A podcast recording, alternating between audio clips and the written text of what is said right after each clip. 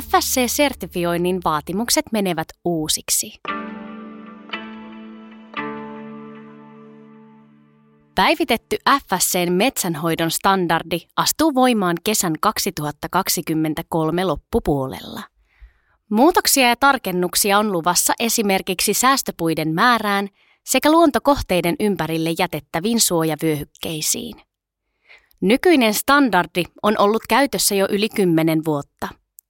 FSC-standardi on kestänyt hyvin aikaa, joten valtavia mullistuksia ei ole metsänomistajalle tulossa – Metsägruupin kestävän kehityksen päällikkö Silja Pitkänen Arte kertoo. Metsägroup ottaa päivitetyt FSC-vaatimukset käyttöön syksyn aikana. FSC-metsissä säästöpuita jätetään hakkuissa vähintään 10 kappaletta hehtaarille. Ensisijaisesti jätetään monimuotoisuudelle erityisen tärkeitä puita, kuten aiemmin jätettyjä säästöpuita, kolo- ja pesäpuita sekä jaloja lehtipuita. Myös metsikön pääpuulajia tulee jättää säästöpuuksi. Säästöpuiden läpimittavaatimus määräytyy maantieteellisen sijainnin perusteella. Eteläisessä Suomessa säästöpuiden läpimitta on vähintään 20 ja pohjoisessa 15 senttiä.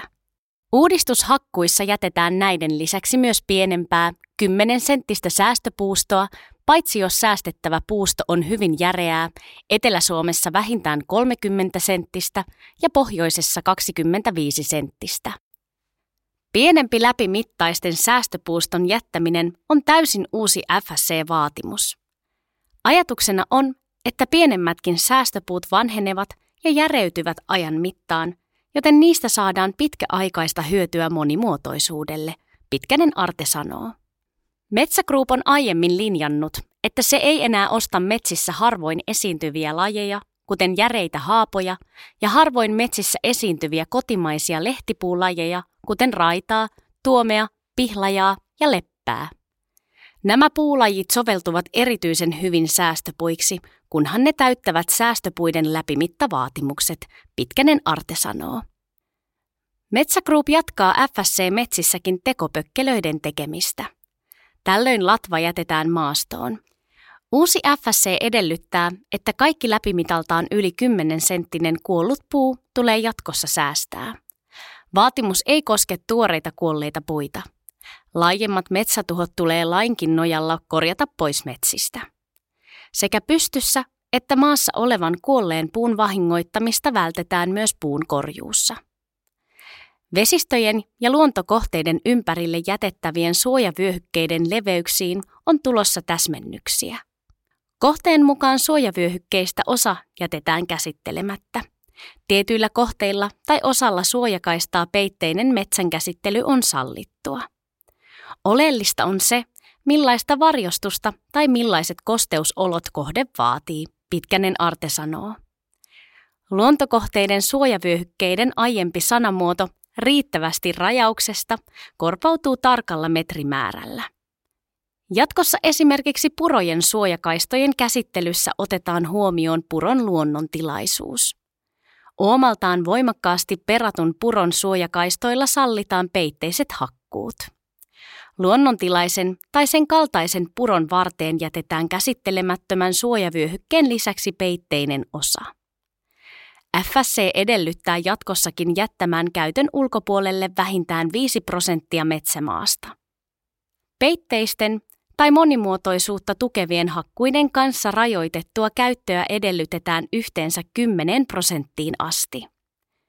Luontokohteet ja suojakaistat lasketaan mukaan käyttörajoituksen piirissä olevaan pinta-alaan, Pitkänen Arte sanoo.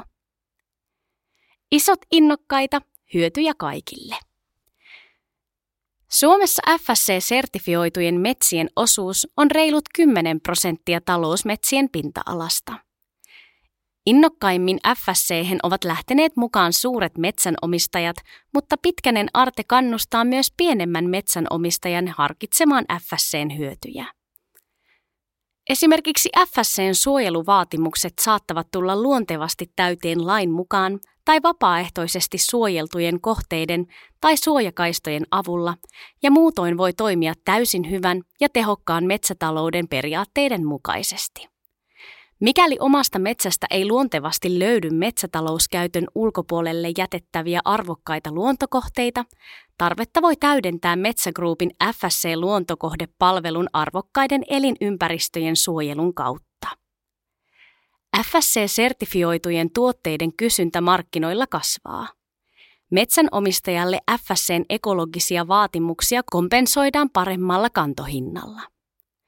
FSC-puusta maksetaan metsänomistajalle puukaupan yhteydessä FSC-lisää joka motille, Pitkänen Arte sanoo. Täytätkö ehdot huomaamattasi? Pitkänen Arte muistuttaa, että FSCn käyttörajoitusvaatimukset täyttyvät monilla metsänomistajilla suhteellisen helposti – Esimerkiksi turvemailla FSCn edellyttämä peitteinen metsänkäsittely on kustannustehokasta sekä kannattavaa myös ilmaston ja vesien suojelun näkökulmasta. On ihan mahdollista, että oma metsänkäsittely täyttää FSCn vaatimukset, vaikkei metsä vielä ole FSC-sertifioitu. Liittyminen Metsägruupin FSC-ryhmäsertifikaattiin on omistajajäsenelle maksutonta. Mikäli asia kiinnostaa, Pitkänen Arte kannustaa ottamaan yhteyttä omaan metsäasiantuntijaan. Metsän omistaja voi yhdessä metsäasiantuntijan kanssa miettiä, miten hyvin FSCn kriteerit täyttyvät omassa metsässä. Kyllä metsä pitää huolta omistaan.